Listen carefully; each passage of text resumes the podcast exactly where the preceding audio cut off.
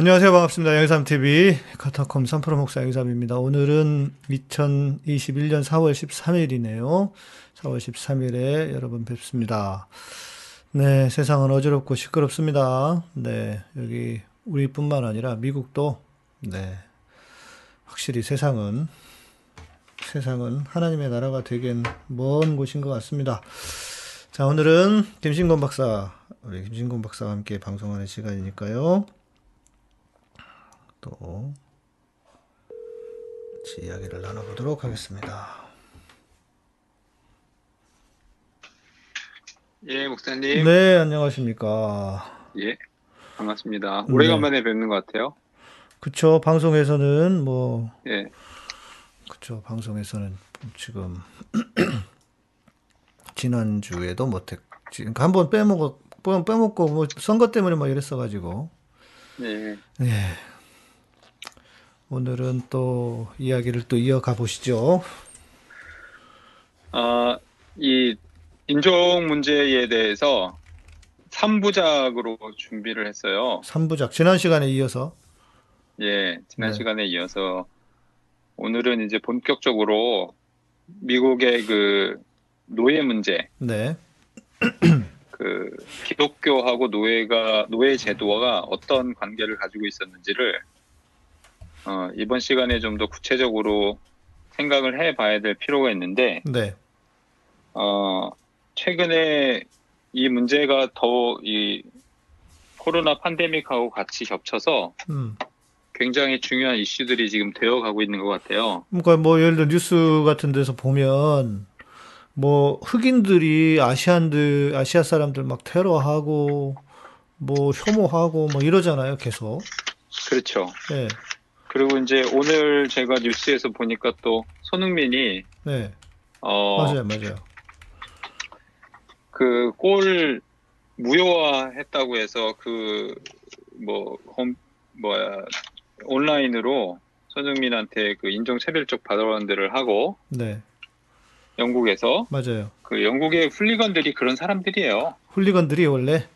예, 원- 영국의 원래 훌리건은 뭐 사회의 어떤 그 아주 기층 그러니까 음, 아주 밑에층 그런 그 사람들이 이 주로 축구에 아주 열광하고 있는 그런 사람들 특히 이제 축구 이외에는 다른 그 삶의 의미들을 찾기가 힘든 음. 경제적으로 소외되고 사회적으로도 소외되고 축구를 통해서만 인생의 의미를 찾는 그런 사람들이 되게 많거든요. 훌리건들 자체가. 그러니까 그게 영국이 축구를 너무 좋아하고 사랑해서도 그렇지만 예. 할 게 없어서 그렇다면서요 축구 말고는 어, 그렇죠. 그러기도 하고, 그러니까 영국에서 축구는 굉장히 중요한 위치를 차지하고 있습니다. 영국 문화에 있어서. 네 그게 이제 단순히 스포츠의 하나라고 보기가 힘들어요. 이건 계층 게임이에요. 계층 문화입니다. 계층 축구 자체가 계층, 음, 그러니까 음, 사회 음. 계층 문화예요. 예 어, 그거를 어디서 보면은 잘 알 수 있냐면 넷플릭스에 지금 있는지 모르겠는데, English Game이라는 그 드라마 시리즈가 있었어요. 넷플릭스에. 잉글리시 게임 예. 어, The 네. English Game. 네, 근데 본 거가 얼핏 지나가다 본 것 같긴 한데. 예, 근데 상당히 재밌거든요. 예. 전에도 제가 언급을 했던 것 같기는 한데, 그, English Game이 뭐냐면, 영국에서 만들어진 영국의 게임이에요. 그게 음. 축구입니다. 음, 네, 그쵸. 네. 근데 축구가 원래는 그, 귀족들의 경기였어요. 그 뭐지? 귀족 그, 학교, 그, 귀족들의. 그 뭐지? 폴로 말고? 어, 폴로 말고 축구가, 이제 럭비, 럭비나 축구는요, 귀족들만 하던 경기였어요. 음, 음. 이 귀족들이 어디를 중심으로 했냐면 저 이튼 스쿨이나 하로우 스쿨 같은데 예, 예, 예. 이튼이나 하로우는 뭐 1년에 1억씩 돈 들어가는 학교들입니다. 1억? 학생 하나에 1억씩 돈 받는 학교가 예. 이튼이나 그리고 돈 있다고 들어가는 학교도 아니고 음, 네, 네, 네. 또 그러, 그러겠죠. 이제 그런 학교들에서 시작된 스포츠가 성인이 돼서도 계속해서 리그를 만들고 예. 졸업생들 위주로 해가지고 만들어진 그 리그들이 있었는데 음. 어, 그런 귀족들의 어떤 게임에 어, 이른바 노동자 계층이 참여하기 시작하는 그 장면이 거기 어, 잉- The English Game의 그 시작 부분이 나타나요. 무슨 저기 무슨 뭐지? 무슨 FC 그 얘기 아니었어요? 아, 그러니까요. 축구 그? 최초에, 음, 음. 최초에 프로 선수, 그러니까 돈 받고 뛰는 선수를 음. 원래 축구가 그랬기 때문에 귀족들의 아마터 게임이었어요. 자기들 다 직업이 있고 네.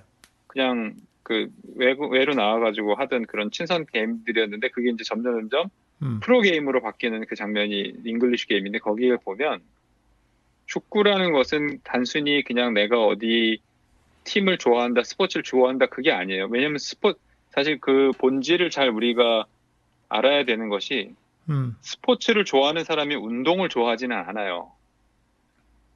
무슨 얘기냐면 하는 거하고 보는 건 음. 다르다. 그럼요. 내가 운동을 좋아하는 사람이 스포츠를 좋아할 수는 있어요. 네. 그럴 수 있지만 스포츠를 좋아한다고 해서 운동을 꼭 좋아하지는 않아요. 음. 그 이야기는 음.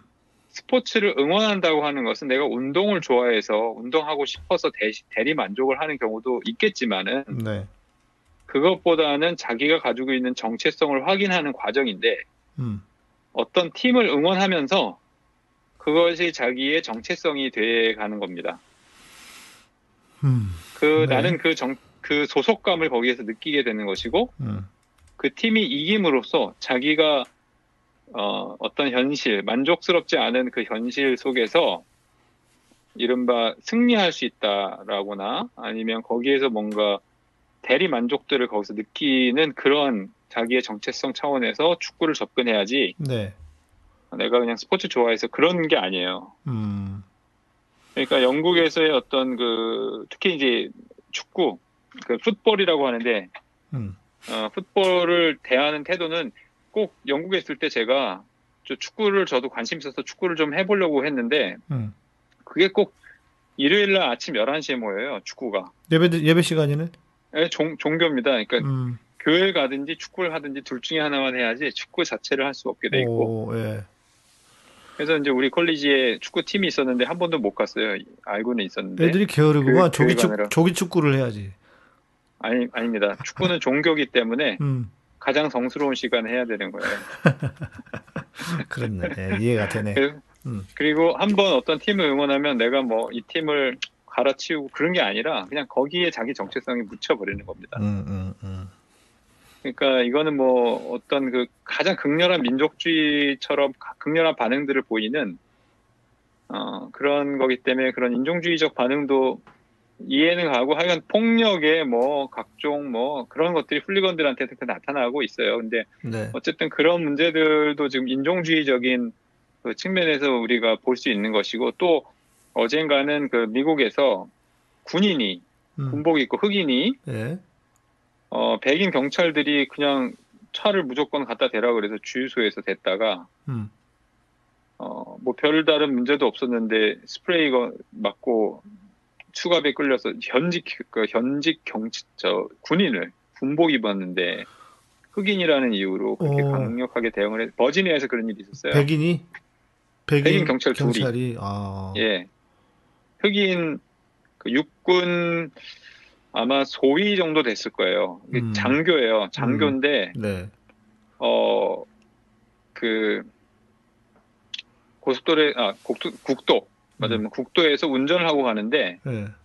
갑자기 아무 이유 없이 차를 갖다 대라고. 음. 그러니까 이 사람이 어 지혜롭게 군인이니까 이제 총을 총의 위험성도 알고 그러니까 지혜롭게 1마일을 불응하고 음. 주유소를 찾습니다. 네. 경찰이 계속 1마일을 따라간 거예요. 1.6km를. 네, 네. 그러다가 관이 박혀 있는 주유소를 발견하고 주유소에다 차를 대요. 음. 그리고 자기가 촬영을 하기 시작해요. 자기의 모습을. 네. 그랬는데도 경찰들이 다가와서 그 사람 문을 열고는 어, 손을 밖으로 내밀라. 그래서 음. 왜 그러냐 이유 없이 스프레이건으로 이렇게 하고 음. 그 사람을 억지로 끌어내려서 수갑을 채우는 모습을 찍고 또 자기도 자기 저기 스마트폰으로 찍고 네. 그게 또 미국에서 큰 지금 사건이 일어나가지고 음. 버지니아 주지사가 사과를 했든지 아마 그러고 오늘은 흑인이 또 총에 맞아서 죽는 사건이 또 일어났어요. 에이? 오늘도 또 그런 일이 한번 일어났습니다. 그 조지 플로이드 사건이랑 비슷한 것 같은데 그, 그 파장은 어떻게 됐는지 잘 모르겠습니다. 그거는 음, 네. 잘 어쨌든 이런 일들이 계속 지금 일어나고 있는데 인종주의가 네. 어 이런 코로나 사태 때문에 나타난 것이 아니라 음. 이런 팬데믹의 사건을 통해서 내재해 있던 그런 모습들이 분출되어 나간다. 음. 어, 사회가 이렇게 압력이 가득 차 있을 때 어, 무엇인가 조그만 그 틈만 있어도 거기를 폭발적으로 확 이렇게 몰려 들어가는 그런 어, 속성을 가지고 있는데 네. 이미 가지고 있었던 그런 구조적 차별 이런 것들과 거기에 대한 불만들이 이 팬데믹을 통해서 나타나고 있다. 음. 그 뭐 그거는 동서고금을 막론하고 다 어- 어디서나 인간들이 사는 곳이라면 다 이런 이런 방식으로 펼쳐지는 거죠. 뭐 예를 들면 지난 그 지방 선거라든지 보궐 재보궐 선거라든지 네. 이런 것들이 무슨 단순히 하나의 선거 결과라고 볼 수도 있지만 그 이전까지 가지고 있었던 구조적인 모순들이 그쵸, 그런 식으로 예, 예. 표출되어 나가는 음, 것이죠. 음, 이 음. 팬데믹이라는 특별한 상황 속에서 음. 근데 그런 때 우리가 주목해 봐야 하는 것은 왜 그런 바보 같은 짓을 하는가? 왜 저렇게 편견을 갖고 있는가? 그런 게 아니라 음. 그 밑에 숨어 있는 구조들, 네. 시대가 변해도 변하지 않는, 시대가 지나가도 변하지 않는 튼튼한 구조들을 우리가 살펴봐야 그 구조에 우리도 빠지지 않고 음. 그 구조가 주는 어, 중요한 그 교훈들도 받을 수 있을 뿐만 아니라 우리 자신도 그런 구조 안에 참여하게 되는 것을 막을 수 있다. 네, 네. 예, 그런 교훈들을 우리가 생각해 봐야 될 것 같습니다. 그래서 흑인들이 그럼 왜 이렇게 그 미국에서 어, 노예로 살고 핍박을 받았는가 이거를 우리가 이해하는 게 중요해요. 왜냐하면 우리가 흑인을 모릅니다. 잘 흑인들이 그렇, 어떤 그렇겠죠. 예, 예. 예, 미국에서 흑인들이 그 우리 무슨 상관이야 이렇게 말을 해요. 음, 음. 근데 사실 상관이 있어요. 어. 뭐꼭 미국에 살지 않아도 음. 그 인류가 가지고 있는 보편적인 인권하고 크게 관련이 있을 뿐만 아니라 네. 기독교가 거기에 굉장히 큰 기여를 했기 때문에 음. 그 부분에 대한 반성 음. 또그 구조는 지금 한국에서도 계속되고 있다. 기독교가 기여를 했다고 하는 것은 노예 제도에 찬성했던 뭐 그런 역사 그걸 이야기를 하는 걸까요? 그렇죠. 찬성 정도가 아니라 음, 음. 그냥 신학적으로 합리화를 해버린 거죠. 음. 먼저 미국에 이제 어떻게 노예 제도가 시작됐는가? 어, 그것은 이제 1619년 기록에 의하면 1619년에요. 네. 어, 그러니까 예를 들면 1776년에 미국이 독립선언을 했으니까 1619년이면 어, 제임스타운이라고 하는 조그만 동네가 버지니아에 처음 개척되고 있을 때, 그러니까 미국이라는 땅 전체가 다 그 아메리칸 인디언들의 소유였고 네. 식민지가 조그맣게 건설되어 있을 때 음. 그 시점을 말해요. 그때 제임스타운이라고 버지니아에 있는 조그만 동네가 어, 건설이 돼서 거기에 이제 사람들이 정착하고 있었는데 초기네요, 초기. 일종의. 아 주 초기죠. 예, 예. 아프리카에서 20명의 흑인 노예가 수입되어 온, 붙잡혀 온 아, 기록이 처음 기록이에요. 예. 1619년에 시작을 해서 음. 19세기 말까지 1200만 명이 넘는 African American, 그러니까 흑인들이 미국에 살게 됐고, 네. 어, 그, 그 17세기, 18세기에 거치면서 한 1200만 명이 노예가 됐다는 거예요. 수입이, 수입돼서 미국에 들어왔다는 거죠. 어, 예. 근데 이게 얼마나 큰 그 범죄, 그러니까 말하자면, 어, 반인류의 범죄인가. 음. 어, 이것이 일종의 그 두 가지, 지난번에도 제가 한번 말씀드렸지만은, 미국의 원죄라고 하는 것은 아메리칸 인디언들의 학살이고, 네, 네. 그들을 학살하고 자기들이 땅을 빼앗아 버린 거고, 이민은 했는데도, 지난번에 제가 말씀드렸죠. 네. 더, 그거보다 더 극악한, 극악한 범죄가 있다고 한다면, 그건 미국이 노예 제도를 음. 끝까지 유지하면서 수천만 명의 사람들을 학살하고 노- 착취했다는 사실이에요. 예. 히틀러가 600만 명 죽였다고 그렇게 시대의 악마 인류의 어, 죄악이라고 어, 그렇게 이야기를 하는데 음. 1200만 명 학- 착취하고 학살한 미국 사람들은 아무런 비난을 받지 않고 지금까지도 거기에 대한 음. 하나의 그러네. 어떤 죄의식도 많이 평가가 가지고 평가도 없어요. 평가도 없어요. 그럼요. 역사적인 평가도 없어요. 예. 예, 그리고 더 지금 떳떳하게 차별하고 음. 더 나서서 네. 그 차별 구조를 더 합리화하고 뿐만 아니라 그것을 무비판적으로 우리나라 기독교가 그대로 받아들여서 음. 차별의 어떤 도구로 사용하고 있다는 사실. 아, 그러네 어찌 보면 이거는. 예. 정말 그 하나님 앞에 부끄러운 일이다. 음, 정말 음, 기독교가 사랑의 종교라고 하고 신이 존재하고 음. 우리를 지켜보고 있다고 말한다면 그 앞에서 떳떳하게 그런 이야기를 할 수 있을까? 네, 네. 이건 아주 엄연한 그 사실이기 때문에 우리가 음. 반성을 해야 되는 일입니다. 그러니까 이제 기독교가 이제 그러면 좀 다른 얘기긴 하고 하고 좀 큰 이야기지만 기독교가 도대체 인류에 어 얼마나 큰 기여를 했는가? 예를 들면 저는 이제 그런 생각도 들거든요. 제가 터키하고 유럽 유럽도 좀 뭐 바르셀로나를 가봤으니까 다 많이는 못 가봤지만 터키를 갔을 때는 그 이슬람 국가인데 저는 되게 좋았어요. 사람들이 너무 친절하고, 물론 뭐 이스탄불 빼고. 근데 유럽은 뭐 좀 다른 얘기긴 하지만, 아이 그 바르셀로나 갔는데 저 핸드폰을 그냥 못 들고 다녔어요. 끈에 묶어 가지고 다녔어요. 그래서 이게 유럽이라고 하면은 기- 그래도 기독교적인 배경을 가진 기독교 국가인데, 뭐, 뭐지 이게? 이런 생각이 근데- 들기도 하고. 근데 이제 스페인은 음, 전에도 제가 한번 말씀드린 것 같긴 한데 스페인은 기독교 문화, 뭐 카톨릭 문화가 이제 이슬람이랑 섞여 있고 근데 아니 바- 스페인뿐만 아니라 그 세계 예. 유럽에서 3대 그 소매치기가 이탈리아, 아, 그렇죠. 프랑스, 그 바르셀로나 이 집- 세 곳이래요. 집시들이 많고 있기 때문에 이건 뭐 단순히 음, 음. 종교적인 문제다 이렇게 이야기하기는 좀 힘들고 그렇죠. 그렇긴 한데 예, 예. 또 유럽이라고 뭐 해서 좀 그렇게 문화가 그렇게 썩 훌륭하고 그러지 않아. 우리가 생각하는 것보다는 훨씬 더 차별적인 문화가 많이 있고 예. 또 그것이 기독교가 가지고 있는 한계도 있겠, 있겠지만 또 공헌도 있을 수 있고 저는 음. 이제 뭐 종교라는 것이 인간의 가장 기본적인 본성하고 통한다고 생- 생각했을 때는 어떤 종교든 네. 어 뭐 이 종교가 무슨 뭐가 필요가 있겠는가 이렇게 말하는 것 자체가 좀 문제가 있다. 음. 뭐 그게 어떤 종교이든요. 그렇죠. 근데 이제 문제는 뭐 불교든 기독교든 우리가 이제 네. 보통 교회에서 많이 듣는 이야기가 뭐 그냥 우리 때도 생각해 보면 뭐 하나님을 잘 믿는 민족들은 잘 살고 뭐뭐 다른 뭐 카톨릭도 그렇고 뭐 다른 어디도 이슬람도 뭐 안 믿어서 그렇게 못 살고 있다 불교국가 가난하다 이런 얘기를 막 많이 들었잖아요.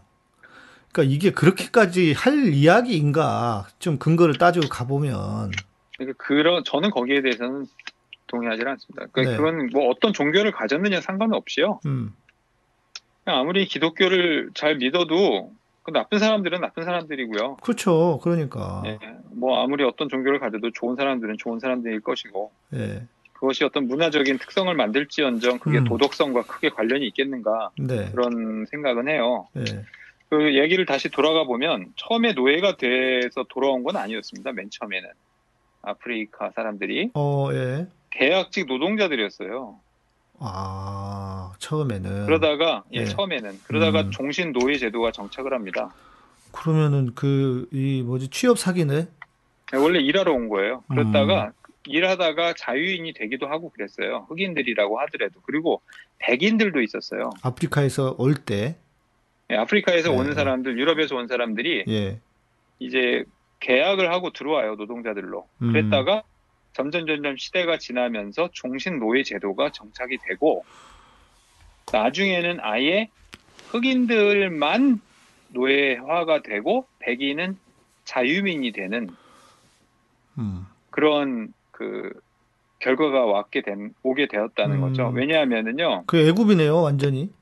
예 노동자들이 음, 어 일을 하다가 도망을 가잖아요. 네, 그러면 백인 노 노동 노예 계약 네. 노동자는 찾기가 어렵고 어, 그 다음에 흑인은 찾기가 쉽잖아요. 그 색깔 피부색 때문에. 피부색이 다르니까 어디를 도망가도 잡히잖아요. 그러니까 흑인들은 점점 점점 노예 노예가 되고 음, 백인들은 자유민으로 되고 네. 그리고 처음에는 무슬림을 노예들이 많았습니다. 이제 아프리카 쪽에서 잡혀왔기 때문에 음, 네. 근데 대체로 기독교인으로 개종을 합니다. 음, 그래서 흑인 미국의 흑인들은 굉장히 많은 경우에 기독교인들이에요. 그리고 미국 흑인 기독교는 굉장히 기독교 전통 중에서 강력한 전통을 형성하고 있어요. 음, 미국 그러니까 내에서. 미국의 흑인, 예. 예, 미국 내에서 흑인들이라 그러면 기독교 내에서도 굉장히 힘이 세고 자기들이 어떤 흑인들 교단도 따로 있고 흑인들 자체가 기독교로 기독교를 많이 받아들이게 됐습니다. 네. 그러니까 알고 보면 흑인들도 거의 기독교인들이에요. 음, 음, 음. 예, 노예들도.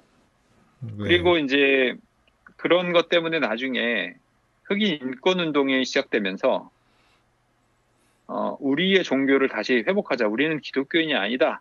음, 그래서 흑인들 중에서 자발적으로 무슬림으로 개종을 하기 시작하는 운동들이 시작합니다. 어, 그게 말콤 네. X, 말콤 X가. 음, 무함마드 알리, 음, 음. 무함마드 알리 있잖아요. 권투 네, 선수. 네, 네. 그런 실제로, 사람들이 예. 이제 예, 예. 그리고 이제 반대편에서는 아니다. 우리는 기독교인의 정체성을 가지고 운동을 해야 된다. 그게 이제 마틴 루터 킹 주니어. 음, 음.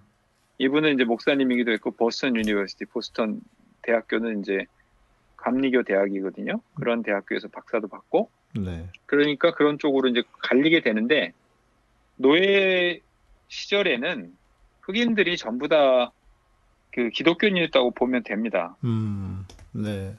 특히 이제 흑인들이 이 미국 남부가 되게 더웠는데 남부의 더위에 잘 견뎠기 때문에 그 남부의 어 그 농업 특히 이제 목화 면화를 중심으로 하는 노동력을 필요로 하는 그런 어 필요성하고 맞아 떨어져서 이제 흑인들이 거의 노예가 돼 가고 음, 되어 버렸죠. 음, 네. 어, 근데 처음에 무슬림 노예들을 선교하는 데 있어서, 어, Church of England, 그러니까 성공회하고 성공회, 장, 장로교는요, 선교는 해야 되겠다. 그래서 음, 이제 뭐 선교를 하기는 해요. 노예들이 생기니까, 네. 초기에요. 근데 세례를 안 줬어요. 음, 장로교는 특히. 음. 그리고 교회의 일원으로 받아들여지지를 않았습니다. 흑인이라는 이유로. 예. 그러니까 네. 이제 인간이 아닌 거예요. 그렇, 그렇네요. 예, 예. 그런데 노예 선교에 본격적으로 뛰어든 게 감리교하고 침례교예요. 음, 그래서 흑인 장로교는 별로 그렇게 많지 않지만 흑인 감리교, 흑인 침례교는 굉장히 강력해요. 음, 흑인 성공에 별로 없습니다. 근데 어. 흑인들의 선교, 흑인 기독교의 어떤 핵심은 감리교하고 침례교였어요. 음,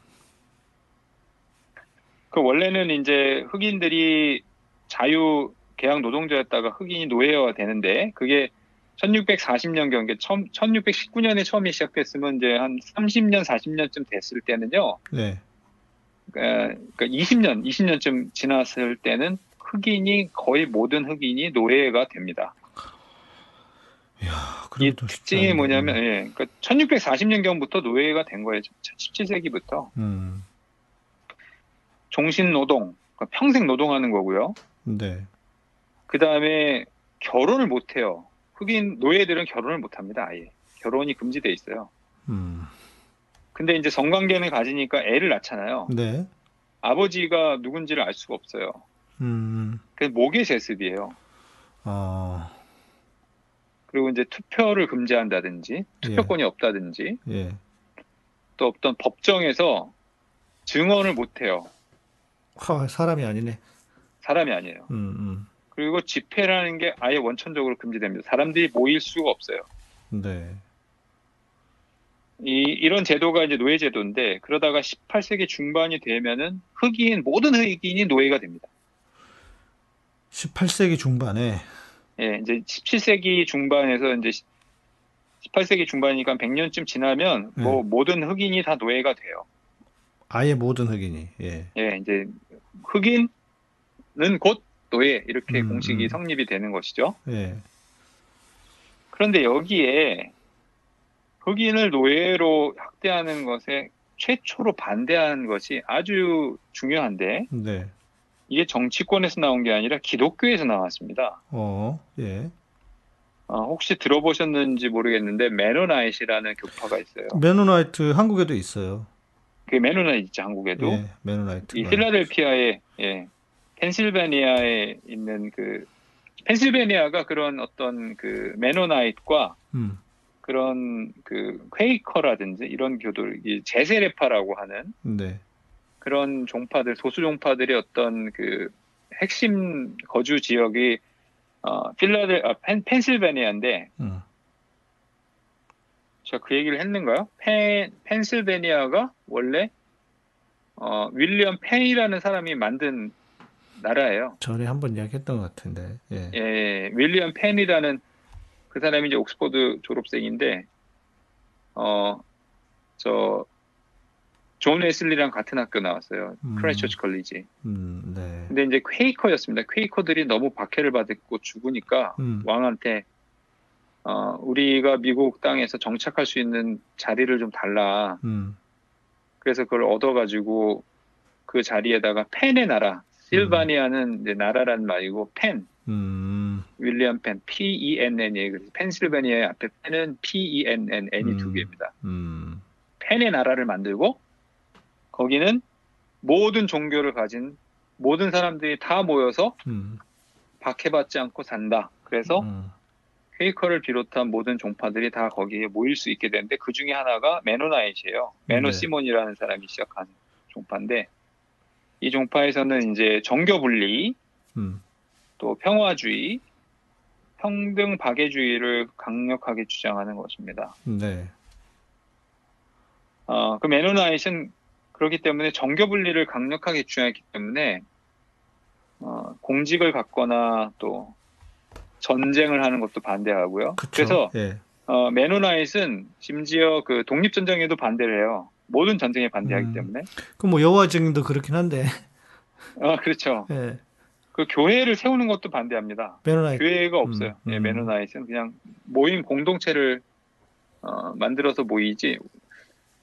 그러니까 이제 기독교 기독교가 뭐냐라고 말하는 거에 따라서 다를 수 있어요. 그 우리가 알고 있는 교회 만들고 십자가 세우고 뭐 목사님 설교하는 그런 교회는 아니지만 공동체로서의 교회를 갖고 있어요. 메노나이트. 그 아미시도 마찬가지예요. 아미시하고 사촌이에요. 음, 네, 네, 네. 아미시. 그래서 펜실바니아에서 자기들의 공동체를 만드는데 그 메노나이트의 공동체 아주 그 뭐랄까 목가적이고 음. 또그 토속적 우리로 치면 그 청학동 네, 네. 예 그러면서 아주 그 뭐랄까 진짜 예수가 살았으면 이런 공동체를 만들었을 것이다라고 하는 그런 뭐 아주 단순한 공동체들을 만들고 정말로 성서에 철저한 그러한 그 가르침을 지금까지도 그냥 우직하게 지키는 그런 아주 그러니까 이제 환경 운동이라든지 이런 데서도 굉장히 앞장서고 있고 이분들 되게 순수하시더라고요. 아, 되게 예, 순수해요. 예. 그러나 또 그 모든 일에는 그 양날의 검입니다. 사람이 모이면 있어요. 네, 사람이 사람이 또 모이면. 모이면. 아미시하고 메노나이트도 네. 어, 좋은 점이 있고 또 안 좋은 점이 있습니다. 그 그렇죠. 아미시 네. 같은 경우는 뭐 언제 시간 있으면 그, 그 부분도 설명하면 좋겠어요. 되게 재밌습니다. 아미시도. 음, 음, 음. 어, 그러니까 뭐 전기를 지금까지 사용하지 않는다든지. 맞아요. 예. 예, 그런데 그 아미시 안에도요 학교를 안 다니고 막 그러니까 제, 제 공공 제, 제도를 완전히 거부하거든요. 예. 학교를 안 다니고 그러니까 그 안에서 이제 가정 교육하고 그러는데 뭐 가정 폭력과 성폭력이라든지 뭐 이런 게 너무 심각하고 음. 또그 그들의 사고 방식이 18세기에 머물러 있다 보니까 네. 우리가 가지고 있는 현대적인 인권이라든지 이런 개념이 좀 더 보수적이기 때문에 늦게 들어온 그런 것들도 있어요. 우리가 받아들이기 음. 어려운 측면도 네, 네. 뭐 좋은 점이 있으면 안 좋은 점이 있죠. 그런데 우리가 주목해야 될 것은 이 사람들은 아주 순수하게 정서에 성경의 정신을 음. 실천하려고 사는 사람들이에요. 왜냐하면 성경에 목사가 안 나오니까요. 그렇지. 예, 예. 교회도 안 나오니까요. 음. 네. 그리고 성경의 정신은 평화주의, 평등주의, 박애주의다. 네, 뭐 틀린 건 아니죠. 어유 틀린 게 아니라 그게 네. 그리고 이분들이 가지고 있는 가장 아주 순수한 아주 원칙적으로 고집하는 건 황금률이에요. 음, 이 황금률이 굉장히 중요합니다. 대접받고자 하는 대로 대접하라. 남을 대접하라. 네. 이게 황금률이 노예제도에 있어서는 핵심이에요. 음, 이게 뭐냐? 니들이 노예가 되고 싶지 않으면 음. 노예를 삼지 마. 만들지 마라. 예, 예. 니들이 대접받고자 하는 그대로 남을 대접하라예요. 그러니까 음. 이게 예전의 황금률이랑 정서의 황금률은 차이가 있는데 음, 예전의 황금률은 기본적으로 그 아주 고대의 문화와 결합돼 있어요. 황금률이 성경에만 나오는 건 아니거든요. 음, 네, 네, 네. 예, 고, 고대. 근동 문화의 음. 보편적인 규칙이 황금률이에요. 근데 그 예전 황금률은 일반적인 황금률은 대접 받고 싶지 않은 대로 니들도 하지 마라. 음, 어, 네가 그렇게 대접받고 싶지 않은 그거 너희들도 하지 마라라는 거거든요. 음, 음, 금지 음. 조항인데 음. 정서의 황금률은 반대예요. 바, 바꿔서, 예. 예. 아, 대접받고 싶은 대로 남을 대접해라. 굉장히 좀 이렇게 긍정적인 방향으로 네, 적극적인 방향으로의 전환이거든요. 네. 그러니까 이거는 단순히 노예제도를 갖지 마라라는 것이라기보다는 노예제도가 있으면 안 된다라고 하는 굉장히 적극적인 태도로 반대를 음, 음. 하게 되는 겁니다. 음, 네. 어, 황금률에 기반해서 반대를 하는데 이 황금률 자체가 나중까지도 노예제도를 반대하는 굉장히 중요한 정서적 원칙으로 생각을 할 수가 있어요. 그러니까 어떤 의미에서는 사랑하라 이웃을 사랑하라고 하는 것은 굉장히 기독교적인 특이한 특별한 주장이라면은 어, 황금률 이웃에게 대접 받고 싶은 대로 어, 네가 남들에게 대접 받고 싶은 대로 남들을 대접하라라고 하는 황금률은 아주 이전부터 보편적인 원칙이라고 볼 수 있습니다. 이것은 음, 음, 성- 음. 사랑하라보다 더 오래된 원칙이 될 수 있어요. 네, 네. 그리고 이제 뉴잉글랜드 이른바 그 버스턴을 중심으로 한 뉴잉글랜드 사뮤엘 소 소웰이라는 목사님이 있어요. 이분은 어떤 설교를 하냐면 팔려가는 요셉에 대한 설교를 해요. 음, 네. 그러면서 노예 제도는 성경의 뜻이 아니다. 음, 요셉도 노예로 팔려가지 않았냐? 노예가 음, 음. 그렇게 좋은 제도라면은 그거 그게 성경에 이렇게 부정적으로 묘사될 리가 있겠냐? 음, 반대를 하죠. 이제 그런 설교를. 음. 근데 존 사틴이라는 목사는 이게 되게 중요한데 함셈 야벳을 어떻게 해석하냐? 함을 저주했지 않느냐? 음, 함은 흑인 인종의 음. 조상이다. 네. 그래서 그, 그 함셈 야벳이 여기서 나오는 거예요. 이게 음, 함의 저주라고 말하는 것이 예. 그래서 노예 제도를 합리화하기 위한 정서적 근거 이렇게 말을 하는데 이게 우리나라에서도 맨날 그냥 저도 어렸을 때이그 맞아요, 얘기를 맞아요. 받아가지고 예. 아무런 비판 없이 무슨 얘기인지도 모르고 음, 음. 어, 인종주의를 아주 사람들에게 교육시키고 받아들이고 그런 건 실제로 존재하지도 않는데 함이 흑인의 조상이다 이러면서 그러면서 그걸 무슨 저 어, 저주받은 뭐라고 얘기를 하는 음. 그런 것 자체가 어, 이게 아주 그 나쁜 또 무비판적으로 받아들이는 좋은 예가 될 수 있고 그리고 다음 주자는 퀘이커예요. 네, 네. 퀘이커는 어, 아까도 말씀드렸지만은 그 펜실베니아를 중심으로 또 미국이 독립되면서 반노예제도 운동을 본격적으로 시작합니다. 음. 퀘이커도 이제 양심 개인의 양심을 굉장히 중요하게 생각하거든요. 네. 우리나라도 퀘이커도 퀘이커가 있죠. 퀘이커도 예. 어뭐 무교회주의라고 뭐 마- 말을 하기도 하는데 어 예배당 없는 교회를 말해요. 음, 네, 네. 이 퀘이커는 이제 예배당을 스티플 하우스라고 뾰족탑 집, 뾰족집 음, 음, 음. 이렇게 말하지 음. 건물이 아닌 예배당을 말합니다. 네. 그리고 성직자가 없어요. 네. 음. 그렇게 하지 교회가 없는 건 아니에요. 교회 자체를 그냥- 부정하는 건 아닌 거죠. 어, 퀘이커 예배당이 예배당, 회당, 모임 집회소가 다 있어요. 음. 거기서 모이는 어떤 공동체를 교회라고 말하는 것이지 예배당을 교회로 하지 않는 거죠. 퀘이커들은 노예 제도가 공화제와 모순을 이룬다고 생각한 거죠. 음, 네. 모든 사람이 평등해야 되는데 어떻게 백인들만 평등하고 흑인들은 노예가 될 수가 있는가? 이건 공화 제도가 아니다. 음, 왕이 없는 republic이 아니다. 이거는 신분제다.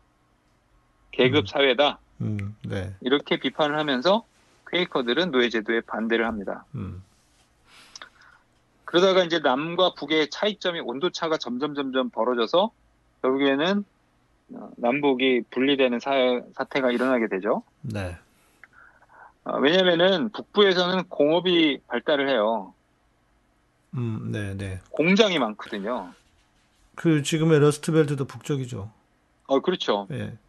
그리고 북쪽에는 이제 모든 그 공장이라든지 공업시설, 상업시설들이 음, 지금도 남부는 시골이에요. 음, 농업이 음, 주로 음, 발달하고. 음, 그렇기 때문에 그 공장주의 입장에서는요, 일거리가 있으면 고용했다가, 그 다음에 일거리가 다 떨어지면 해고하고, 음, 이게 편하잖아요. 그렇죠.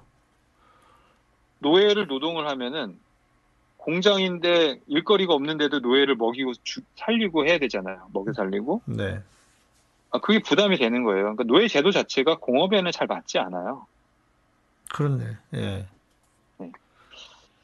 그러나 지금 저 이제 저- 제가 이런 것들을 보면서 뭘 우리가 떠올려야 한- 하냐면 음, 야 요즘에 우리나라 사회는 노예를 노예 제도를 없앴는가? 음, 우리나라 사회도 노예가 있지 않아요? 그렇죠. 우리나라 사회도 예. 예. 요즘에 여러분들 아시는 분들은 다 아시겠지만은 우리 택배 택배 배달하시는 분들은 거의 준 노예 같아요. 어 그럼요. 예. 그런 노예들이 또 노예 제도가 이제 막 해고하는 그런 것들도 이제 음. 있고 네. 또 농업 요즘 시골에서는요 그 동남아시아에서 이주 노동자들 아니고서는 농사를 못 지어요. 맞아요. 예. 그리고 그들을 대하는 처우는 정말 눈을 뜨고 볼 수 없을 만큼 비참한 경우도 상당히 많이 있습니다. 지난번에 음. 그저 얼어 죽은 네, 네. 베트남인가. 그분들 이- 보면은 그렇게 사람 살 곳이 아닌데다가 노예랑 뭐가 다르겠어요. 그렇죠. 예. 오늘도 그 뉴스에 보니까 외- 이- 이주 노동자, 외국인 노동자들에 대한 성추행, 뭐, 또 그런 어떤 폭행의 무슨 사기, 그들을 노예처럼 우리가 한국 사람이 노예로 부리는 거 아닌가? 음. 그러면서 더 쉽게 자기들이 고- 종신 고용 보장도 안 해주고 해고하고 보내고 그냥 쫓아보내는 거 아닌가? 그렇죠. 이런 비판을 혹은 그런 반성을 우리가 좀 해야 될 필요가 있는 것 같은데 어쨌든 맞습니다. 북부에서는 예. 1804년까지 그러니까 19세기가 되면서 노예제도가 다 폐지가 돼요 북부 주들은 음. 남부에서는 이제 왜 이게 왜 이게 중요하냐면 목화는요 네. 이 손으로 일일이 따야 됩니다 그렇네. 그렇네요. 음. 코트는 그거를 기계가 안 돼요 네. 이 손으로 따야 되기 때문에 이것을 사람의 노동력이 아니고서는 도저히 할 수가 없었어요 네. 그러니까 남부에서도 노예제도를 유지하지만 그러나 양심적인 인부 종교인들은 어, 좀 노예제도에 대한 죄의식을 가지는 경우도 있었어요. 하지만 남부는 기본적으로 노예제도를 음. 없이는 살 수가 없었던 것이에요. 이렇게 얘기를 합니다. 아, 이게 범죄 같은 행동이지만 부끄러움이 있는 거예요. 음, 양심의 음, 음, 가책이. 음. 버지니아에서 노예 없이 산다는 건 불가능하다. 음. 또, 그, 전에 말씀드린 Founding Fathers, 이른바 그, 네. 건국, 미국을 예. 건국한 설립한 사람들도 노예 제도 자체를 없애지는 못했어요. 본인들이 스스로가. 음. 그 토마스 제퍼슨 같은 경우에도 그 그렇게 사람들이 미국의 토마스 제퍼슨을 어, 건국의 아버지로 추앙하면서도 노예 네. 제도를 유지했다는 거에 대해서 부끄러 그 사람의 비판이 굉장히 많고요. 또 심지어 이건 참 현대 과학이 이런 이게 좋은 점인지 안 좋은 점인지 알 수 없는데 그 노예와 실제적 성관계를 가져서 많은 자녀들을 낳았다는 사실을 그때 밝혀냈어요. 토마스 제퍼슨의 유전자를 최근에 음. 대조해가지고 유전자 감식을 통해서 현대 과학이 발전하니까 이런 음. 일도 있을 수 있는 거죠. 토마스 제퍼슨도 노예 를 그렇게 예, 성적으로는 이 성- 네. 성 그러니까 성관계를 가져서 노예를 통해서 애들을 낳고 이렇게 했다는 거예요. 토마스 음. 제퍼슨조차도. 음, 음. 그러니까 이제 이 노예들의 삶이라는 게 남부에서는 굉장히 비참한 삶이었고 네. 아까도 말했지만은 노동은 그렇게 고되면서도 보상은 보잘 것 없고 네. 결혼이 금지돼 있고 음. 법적으로 결혼이 안 됩니다. 그 가축처럼 파고 팔고 사고 이렇게 하고 네. 그러면서 매매해서 증여가 되거나 상속이 가능해요. 음, 음. 이런 시대를 겪으면서 수- 수백 년을 이렇게 살아온 겁니다. 음. 흑인들이. 네. 그, 그 제가 항상, 야, 우리는, 한국에는 이런 세대는 노예 세- 세대가 아닌가. 지금 젊은 세대들은 음. 미래가 없이 결혼의 희망도 없어지면서, 어, 그렇게 사는 그 불안한 그런 삶을 살고 있는 게 아닌가? 예. 예, 그런 생각도 가끔 해봐요. 음. 그런데 이 노예 제도를 가진 사람들은 그러니까 노예 주인들은 어떤 사람들이냐? 음.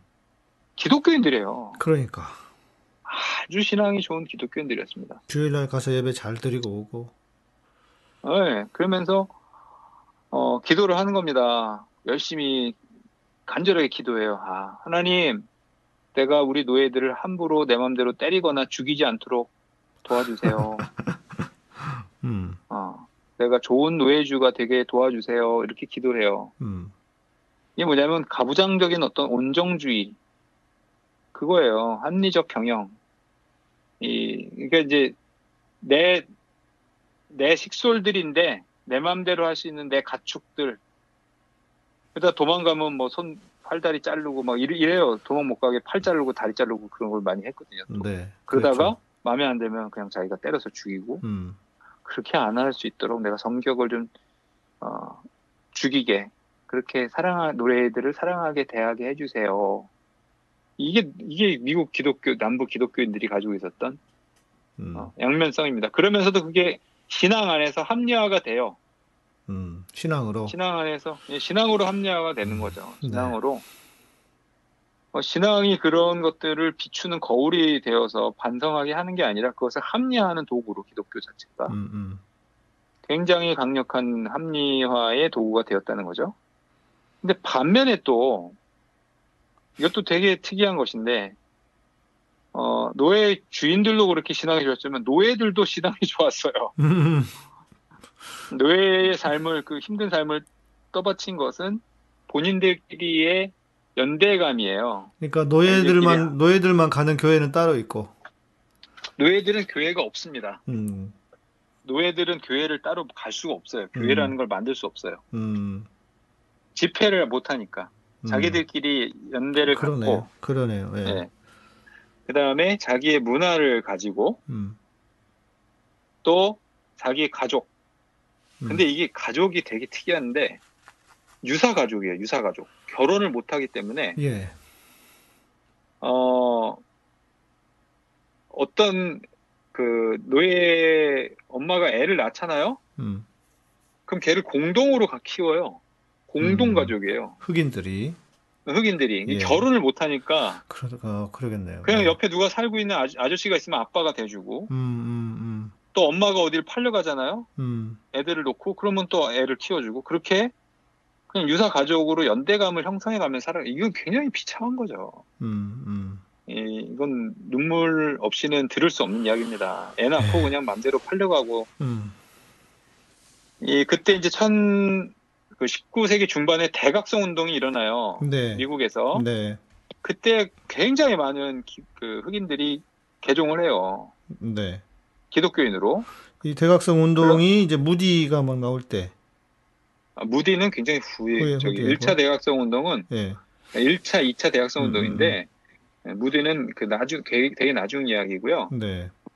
예, 대각성 운동에 대해서도 나중에 한번 조나선 에드워드가 1차 대각성 운동의 주인공이고 네. 찰스 페니가 2차 대각성 운동의 주인공인데 어, 그거는 이제 좀 나중에 좀 얘기를 하면 좋을 것 같아요. 예, 예. 그런데 그래도 개종을 했는데도 동등한 권리를 줄 수 없기 때문에 기독교인이 되지를 못해요. 음, 교인이 아니에요. 음. 등록을 못해요. 기독교인이 아니에요. 어. 이 굉장히 큰 차이점입니다. 회심을 했는데 교인이 아니야. 아니에요. 예. 기독교를 믿고 싶은데 안 됩니다. 이게 되게 재밌는 건데 제가 미국에 있을 때 오래된 교회들을 구경 삼아도 하고 뭐 많이 가잖아요. 우리 네. 요즘에 한국의 그 한국 교회들이 교회를 직접 짓는 게 아니라 미국은 옛날 교회들을 빌려서 예배를 봐요. 음, 음, 네. 혹시 미국에 가보신 목사님 미국에 가보신 적 있나요? 아, 가봤죠. 전 몇, 여러 번 동, 가봤지. 동부 동부 쪽에 가보신 적 있죠? 동부 쪽에도 뉴욕, 뉴욕하고 뉴저지랑 뉴햄프셔 쪽에도 가봤고. 예. 근데 되게 특이한 게 뭐냐면 미국은 원래 땅이 넓기 때문에 교회 2층을 만들 필요가 없어요. 그, 그러게요. 어, 나못 교회 본것 같은데. 2층을 왜 만들어? 영국에는 교회 2층이 없어요. 2층. 난간. 음, 영국의 교회들은 예. 어 그 강대상 반대편 그 끝 강대상의 반대편 끝자리 2층 자리 우리가 익히 알고 있는 2층 자리 발코니 같은, 네. 발코니 같은 2층 자리 있잖아요. 예. 거기는 2층 자리가 아니라 파이프 오르간이 들어가는 자리예요. 음. 오르가니스트가 음, 어, 이렇게 파이프 파이프가 있는 자리가 그 자리인데 그 자리가 미국에서는 2층 자리예요. 어, 예. 그 아마 특이하다고 생각을 못 하셨을 거예요. 왜냐하면 우리나라도 그냥 습관적으로 그렇지, 2층 그렇게- 자리가 옛날에 있었잖아요. 그렇게 만드니까, 예. 그게 만드니까. 예. 근데 아무- 미국은 땅덩어리도 넓은데 2층을 만들 필요가 없잖아요. 그러네. 그 흑인들을 위한 자리였다. 그게 뭐냐면은요. 예. 교회에 그 노예들이 주인들을 같이 가잖아요. 음, 대기. 그러면 거기서 기다리는 거예요. 그 기사들 대기하듯이 대기, 어, 대기실. 대기 2층에서 예배 보는 거를 기다리고 있었던 게 이, 2층 자리입니다. 음, 밑에서 그 밑에 있는 교회는요 대체로 미국의 교회들은 가족 좌석이에요. 음, 네. 그러니까 미국의 지정 좌석제입니다. 미국 음. 교회는 긴 장의자로 돼 있는 건 맞는데. 장의자 예 장의자도 이제 뭐 있는데 이- 그러니까 아주 초기 교회를 보면은 예. 원래 교회들이 그 부스예요 부스 음, 부스로 돼 있어요. 장의자가 아니에요. 음, 그러니까 이제 부스라는 게 뭐냐면 그 우리 그걸 뭐라고 설명해야 되나 부스란, 파티션 그렇죠, 그렇죠. 파- 그- 사무실 파티션에 음, 음, 보면 음. 고개 쭉 내밀면 위에 볼 수 있잖아요. 네. 뭐 예배당이 원래 그 그렇게 돼 있어요. 음, 좌석이 회당 그런 건 잘 못 보셨을 것 같은데 원래 초기 교회들 버스턴 같은 데 가보면 이렇게 좌- 가족 좌석이 파티션처럼 쭉 돼 있고요. 사람들이 가족이 다 한꺼번에 앉을 수 있어요. 음, 그리고 고개를. 예. 쭉 올리면 어, 목사님 얼굴이 보여요. 그게 버지니아의 그 저기에 가보면 그 그저 아까 말한 제임스타운에 가보면 그런 교회가 있습니다. 아주 음, 초기 교회들이. 음, 음, 네. 그리고 돈 많은 사람들은 도- 좋은 좌석. 음, 그다음에 그 심지어 그 좌석 자기네 부스 안에 있는 그 거기를 장식을 해요. 돈 들여서 인테리어를 합니다. 음, 자기 예배 장소를 그러니까 헌금을 많이 하면 좋은 좌석을 교회에서 앉게 되고 음, 거기에다가 자기 좌석마다 특별하게 인테리어를 하게 돼요. 그, 그런 게 이제 특징인데 가족들을 어, 음. 저 도와서 흑인들이 오잖아요. 그러면 2층 올라가는 거예요. 어, 거기서 예배 보는 걸 이제 훔쳐 보는 거죠. 음, 음, 그 제가 한번 질문을 한 적이 있어요. 아, 주인들이 거기서 예배를 봤으면 노예가 해방된 다음에는 그러면 어디를 갔을까요? 음, 음. 그랬더니 당황을 하는 거예요. 제가 이제 아주 오래된 교회 가서 그 질문을 했거든요. 네. 당황을 하는 거예요. 예. 왜 그랬을까요, 목사님? 아, 왜 그랬을까가 아니라 어디로 갔을까요? 네, 노- 해방된 노예들은 어디에 앉았을까요? 2층에 그대로 앉아 있었던 거 아닐까요? 아니에요. 노예가 해방된 다음에는 교회를 못 들어갑니다. 아예? 그 교회는 백인들 교회가 되기 때문에 그 음. 교회 자체에 아예 못 들어가요. 아, 해방되었기 때문에 해방된 노예들은 음, 아, 밑에 똑같이 앉아야 되는데 예, 예. 어느 백인도 그것을 원하지 그렇지. 않았어요. 오히려 더- 오히려 더 배타적인 배타적인 상황이 돼 버리는 거죠. 그렇게 돼버린 거죠. 아예 네, 그러니까 네. 예배 자체를 구경할 수가 없어서 응, 응. 자기들끼리의 교단을 만듭니다. 음, 그것이 이제 어 African Methodist Episcopal 그 흑인 감리회가 만들어져요. 음, 음. 네, 그럴 흑인 수밖에 없겠죠, 뭐. 예. 자기 교단이 만들어지는 거예요. 예, 예. 인종 감리교 내에서도 분리되고 흑인들을 위한 교단들이 흑인들의 자기들 교회. 그래서 지금도 미국의 교회는 전부 인종 교회라고 하는 것이 음, 음. 백인들은 백인 교회고 맞아요. 흑인들은 흑인 교회, 아시안들은 아시안 교회, 뭐 대만 사람들은 대만 교회, 한국 사람들은 한국 교회 그렇게 기독교가 이걸 그렇게 하는 거예요. 예. 음. 그래서 흑인들은 교회를 만들 수 없었던 시절에는 몰래 모이는 거예요 예배를. 음, 음, 음. 밤중에 모이든지 낮에 모이든지 그러면서 거기에 아주 특별한 예배 형식들이 나타나기 시작했는데 흑인들만 가지고 있었던 문화가 있어요. 아주 그 folk music 전통적인 음악들이 음. 거기에 접목이 됩니다. 그 중에 가장 특징적인 게 뭐냐면 hand clapping이라고 손, 손뼉 치는 거예요. 음, 음, 음. 이렇게 손 짝짝짝짝 손뼉 치는 거 있잖아요. 흑인들은 뭐 워낙 잘하지 그거를. 예. 그게 흑인들의 예배에서 나온 겁니다. 음, 그게 네. 정확하게는 음. 백인들은 그런 걸 안 했어요. 네. 핸디 클리핑은 손, 손뼉 치는 거 있잖아요. 그 그- 흑인 예배에서 나온 거예요. 그게 우리나라에 들어온 겁니다. 음.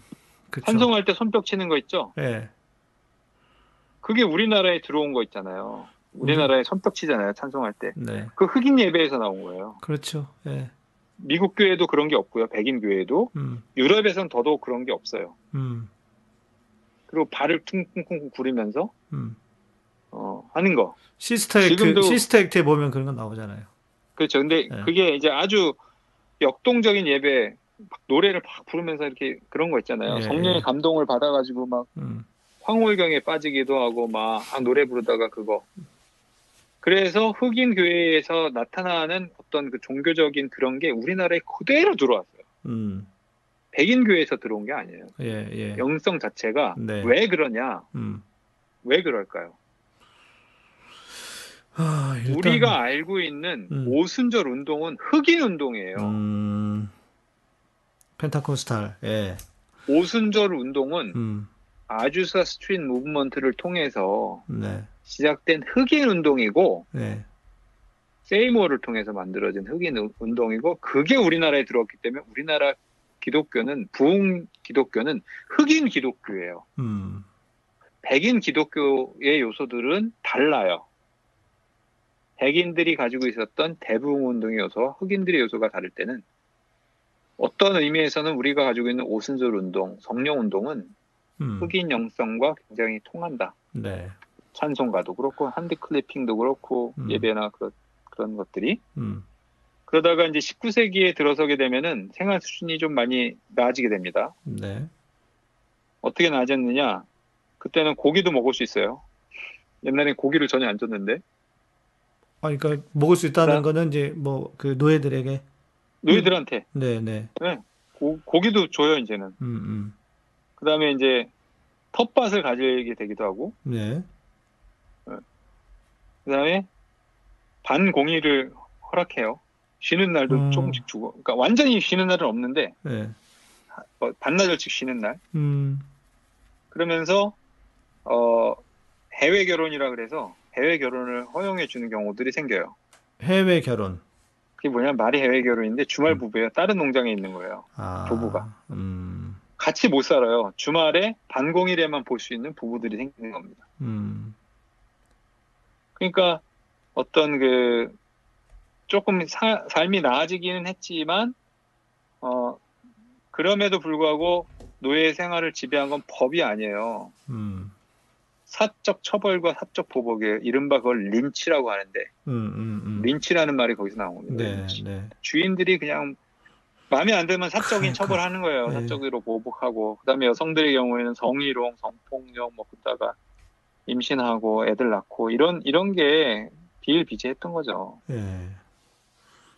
음, 이게 몇백 이- 년이야. 야. 그러면서 19세기에 들어서면서 동시에 어떤 변화들이 시작하면 남부의 태도가 완전히 바뀌어요. 완전히. 어떻게 바뀌냐? 그때부터는 노예제도를 하나님의 적극적인 선, 음. 이건 완전히 호전적으로 옹호하기 시작해요. 어. 우리를 위해서 내려주신 축복이다 이렇게까지 갔겠네. 축복이에요. 완전한 음, 음. 축복이에요. 이건 하나님의 선이에요. 노예 제도 자체가 음, 완전히 정서적이고 네. 인류의 선을 위해서 하나님 만들어준 제도예요. 어, 그러면서 반노예 제도를 비신앙으로 규정하게 된 거죠. 예. 북부는 반대로 급진적인 폐지 운동이 시작됩니다.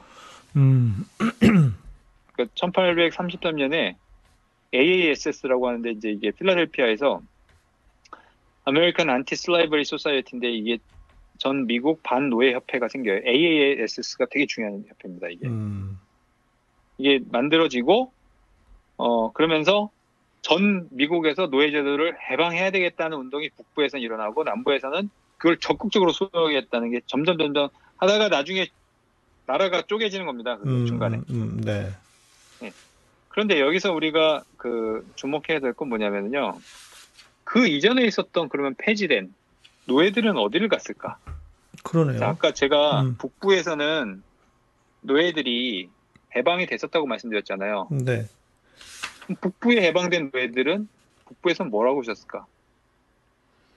그러네.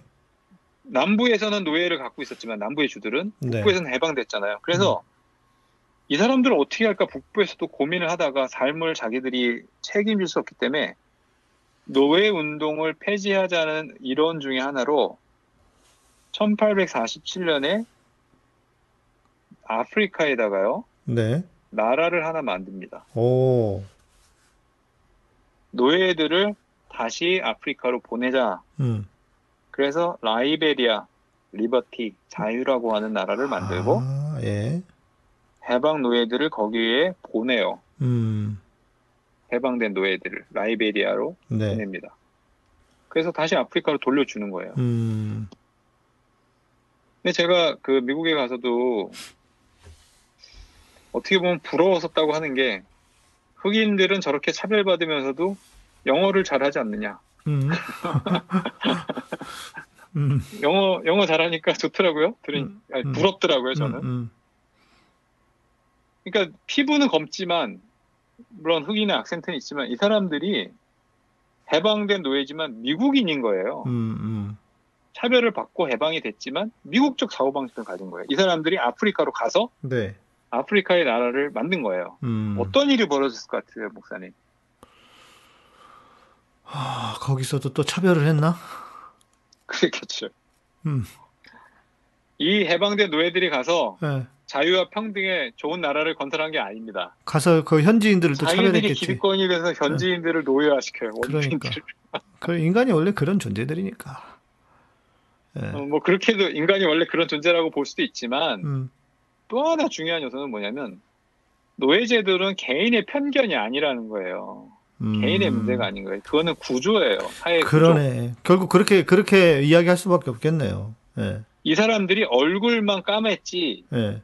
백인들이에요. 사고 구조가 백인이에요. 음. 인종적 차별을 가지고 있는 사고 구조, 그런 사회 구조, 백인들이 가지고 있는 mind를 그대로 가지고 있는 흑인들이 음. 네. 아프리카에 세운 나라가 라이베리아예요. 그러니까 거기에는 음, 노예 음. 제도가 또 생길 수밖에 없는 거예요. 그런 또 다른 그, 노예 제도가. 예. 그러면 우리나라는 얼굴이 한국인 얼굴을 가지고 있으면서 음. mind는 음. 그런 차별적 마인드 또 그런 이중적 마인드를 가지고 있는 사람이 없을까요? 우리는 다 그런 구조 속에서 살고 있지 않나요? 미국적 구조를 우리나라에 다시 만들어가지고 그렇죠. 왜 없어? 미국인들이 아시안 차별하듯이 우리는 동남아시아인들 차별하고 네.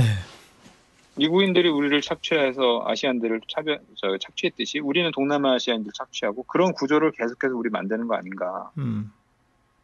이거 굉장히 반성해야 됩니다. 한국에서 기독교인들이라고 할 때 혹은 어떤 노예제도가 그렇게 욕을 하면서 우리는 실제로 그런 거 더한 노예 제도를 지금 유지하고 있는 것이 아닐까. 네.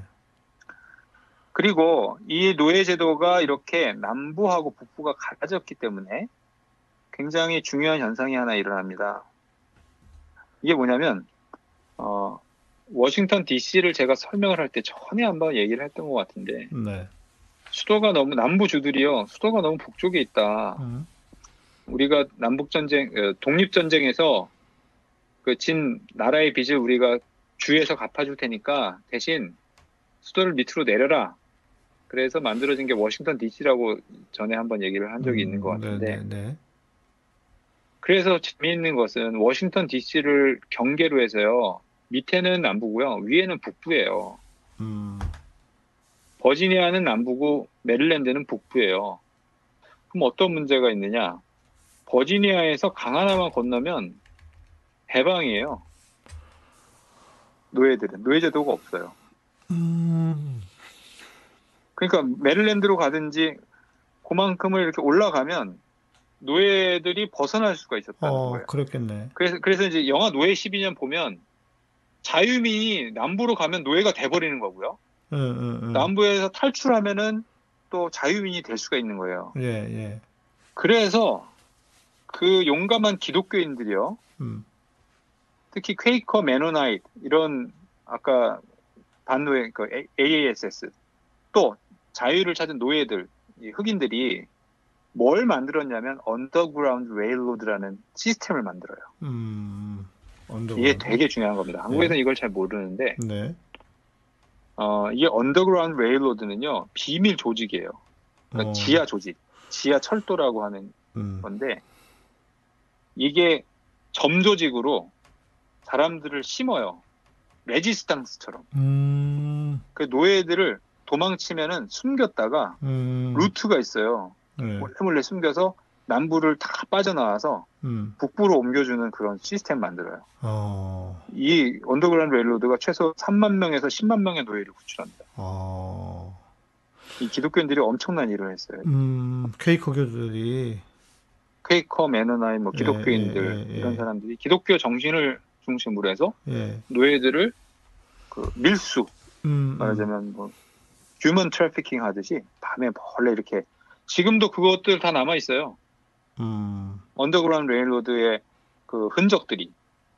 그래서 점조직으로 어디는 여기까지 해가지고 약속해가지고 몰래 몰래 해서 사람들 구출해주고 네, 네, 그런 것들도 이제 우리가 재미있게 그 의미 있게 봐야 되는 거죠. 음, 음. 지금도 우리나라에도 이런 일들을 하는 사람 많이 있지 않습니까? 그렇죠. 남들 동남아, 다 도와주, 네, 도와주- 동남아 사람들 네. 도와주는 분들 예, 저희 동기도 하나 그런 일들을 하고 있는데 참 빚도 없이 어렵게 그 일을 하고 있지만 그런 사람들이 어, 최소한의 양심이다 기독교에 음, 그러다가 1845년이 되면 감리교회가 분리가 됩니다.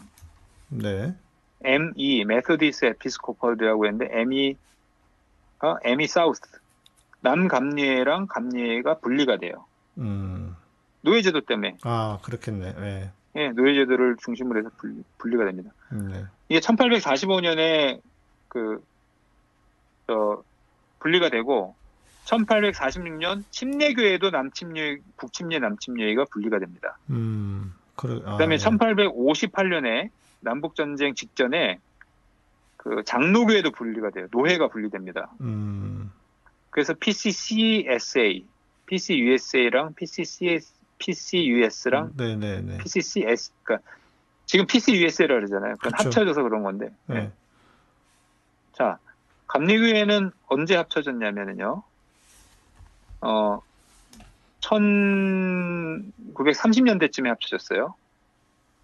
그리고 PCUSA는 그 이제 남북전쟁으로 분리된 PCUSA 장로교회가 아 지금 좀 잊어버렸는데 상당히 최근에 합쳐졌습니다. 침례교회는 언제 합쳐졌을까요? 침례교는 남침례교 따로 있지 않아요? 지금도? 아직도 안 합쳐졌어요. 침례교회는. 그러니까 예, 남침례 남침례교 그러니까 따로 있잖아. 침례교회가 분열된 거는 노예제도 때문인데 아직도 그게 해결이 안 됐다는 음, 이야기거든요. 음. 그러면 남침례교회는 아직도 노예를 인정하는 거예요? 그건 아니죠. 그건 아니지만 음, 그런 어떤 인종주의적인 문제에 있어서 남침례교회는 자유롭지 않다. 음, 음. 아직까지도 그 문제에 대한 충분한 회개가 이루어지었다고 보기가 어렵지 않느냐 나는 우리 그렇게 생각합니다. 장로교 장로교 합동하고 제일 가까운 곳 중에 하나인데 Southern Baptist가. 그게 Southern Baptist죠. 예. 그래서 저는 아무리 보수적이라고 해도 음, 또는 우리 한국이 한국 기독교인들이 아무리 동성애를 싫다고 해도 음, 이런 남부의 인종주의자들하고 손을 잡고 동성애를 반대하면서 차별하겠다고 하는 것은 음. 우리 자신에 대한 모욕이라고 스스로에 대한 모욕이라고 저는 생각을 해요. 에휴, 그러다가 1860년이 되면 링컨이 당선이 되거든요. 네. 그러면서 줄줄이 남부의 주들이 연방을 탈퇴하고 자기네들의 나라를 하나 만드는 거죠. 음. 그러니까 이제 USA하고 CSA랑 싸우는 것이 남북 전쟁입니다. 음. 그, 그 남부의 논리는 뭐냐? 이게 또 재미있는 것인데, 어, 북쪽의 양키들이 하고 있는 자본주의적 착취제도보다 이게 노예제도가 훨씬 인간적이라는 거예요. 음. 음. 음. 왜냐하면 가부장적이고, 네. 또 잘 대해주면 온정적이고, 그렇기 때문에 이건 선한, 음. 무슨 얘기냐면, 이런 겁니다. 어, 싱가포르가 음. 한국보다 훨씬 낫다라고 말하는 것과 똑같아요.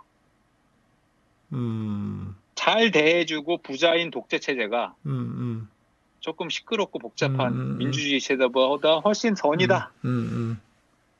싱가포르가 잘 사는 북한이라고들 얘기를 하지 않습니까? 네. 근데 우리나라가 지금 제가 볼 때는 자칫 잘못 걸어가고 있는 길이 그런 것인데 음. 아, 이번 선거에서도 그런 민심이 표출됐다고 생각하는데 사람들이 너무 시원시원하게 뭔가를 화끈하게 해결해 주기를 원하거든요. 그쵸. 예. 근데 그것은 독재 체제에서 가능한 겁니다. 민주주의적인 절차에 의해서는 그게 그렇게 쉽게 다 되지를 못해요. 음. 그러니까 어떤 의미에서는 누군가가 그렇게 깔끔하게 모든 문제를 빨리빨리 해결해 줬으면 좋겠어요. 그게 독재예요. 음. 그게 이른바 그 싱가포르가 보여주는 어떤 그런 제도고 그것이 좀 시끄럽고 복잡하고 잘 우리가 답답하게 이루어지는 건 아주 그런 것들이 이제 민주주의라는 시스템 자체가 가지고 있는 한계인데 이것을 우리가 아직까지도 받아들이기 어렵지 않는가. 어쨌든 남부의 논리가 그거예요. 음. 음. 우리가 더 잘할 수 있다. 우리가 음. 어? 다- 노예 그 흑인들을 막 그 착취하고 자본주의자들이 막 해고하고 막 거리로 내모는 것보다 우리 집에서 잘 해주지 않느냐, 집에서 잘 대해주지 않느냐, 음, 네. 먹을 것도 주고 집도 주고 자유는 좀 없지만 그게 이 사람들의 논리고 또 신현 제도, 신현 사상이 음. 노예 제도를 합리화하는 성경적인 원리로 사용이 됩니다. 어떻게? 정반대인데? 신현 이전까지는 노예를 하잖아요. 아. 신현 제도가 음. 노예를 돌려보내는 건데 그럼 노예가 있어야 노예를 돌려보내죠. 노예가 있어야 되잖아요. 그러면서 돌려보내지도 않으면 않을 거면서. 그래서 돌려보내진 않지만 음. 노예 제도가 있다는 거지. 음. 그다음에 이 찰스 듀라는 사람이 College of William Mary 교수인데 이 사람이 되게 중요한 기반을 성립을 합니다. 이게 뭐- 뭐냐면 노예 제도의 역사는 그리스 로마 문명을 이루는 기초였고 또 남부 노예의 상황이 북부의 프롤레타리아보다 훨씬 낫다. 남부에서 노예로 있는 것이 음. 북쪽에서 굶어 죽는 것보다 훨씬 낫다. 음. 그러면서 신약에는 노예주를 비판하는 말이 없다. 음. 신약을 들어서 이제 노예제도를 합리화하는 거죠. 음, 다 바울 때문이네. 그리고 이제 침례교는 어, 미국에서 처음으로 그 사우스칼라이나의 흑인 교회를 세우게 됩니다. 이제 흑인들은 침례교회로 따로 모여요. 음. 그러면서 이제 침례교 자체가 이제 북 침례교나 남침례교의 어떤 그 갈등들이 이제 거기에서 표출이 확실히 되는 것이고 감리교회는 1870년, 1780년에요. 볼티모 회의에서 노예를 소유한 사람들에 대한 감리교 멤버십을 박탈하고 음. 준의 설교를 박탈해요. 음. 그러니까 노예를 가지고 있는 한 감리교회의 회원이 될 수 없고 감리교 목사가 될 수 없었어요. 음. 네. 그러니까 감리교 교인이나 목사가 될 수 없었습니다. 음. 근데 또 하나 이제 아이러니한 건 뭐냐면 그렇다면 어떤 교회에서는 이제 북부에서는 이렇게 노예에 대한 반대를 강력하게 했고 남부에서는 이렇게 노예에 대한 그 그것이 이제 왜 또 중요하냐면 성경을 굉장히 철저하고 엄격하고 문자적으로 읽었던 그런 것이 노예제도를 확립하는 데 도움이 됐거든요. 네. 무슨 얘기냐면 성경의 정신을 이해하는 것은 노예제도를 반대하는 것이었고 음. 성경을 문자적으로 읽으면 노예제도를 합리화하는 것이다. 음, 음, 그렇지, 그럴 수 있죠. 그러니까 문자적으로 문자적으로 성경을 이해하면 차별도 가능해. 당연하죠. 예. 노예를 돌려 보내줘야 되는 거죠. 음, 주인한테. 예. 그러니까 이런 문자적인 이해 자체가 나중엔 어떤 영향을 미치냐면 남부가 가지고 남부 기독교의 어떤 특징이라고 할 수 있는 근본주의에 영향을 음. 크게 미칩니다. 근본주의적 성경 이해에 영향을 미쳐요. 그렇죠. 그래 그래야 그렇게 연결이 되겠네. 예. 음. 근본주의랑 음. 반대로 북부에서는 그 어떤 방식을 통해서든지 노예 제도를 폐지하려고 하는 기독교인들의 노력들이 시- 굉장히 벌어지죠. 음, 네. 아, 예를 들면 이거예요. Uncle Tom's Cabin이라는 게 미국 반노예 제도에 큰 영향을 미칩니다. 목사님 딸이에요. 예. 그 1850년에 그게 나왔는데 헤리엣 비치 스토우가 쓴 책이에요. 근데 이 책 때문에 남북 전쟁이 일어났다고 말할 정도로 사람들의 감정적인 그 반응을 완전히 뒤바꿔 버렸어요. 이 책 자체가. 음. 아, 노예제도가 이렇게 비인간적이고, 비, 어, 정경적이고, 어? 나쁜 것이다라고 하는 것을 이제 알고는 있었지만 실제로 눈물 흘리면서 사람들이 이걸 다 읽으면서, 음.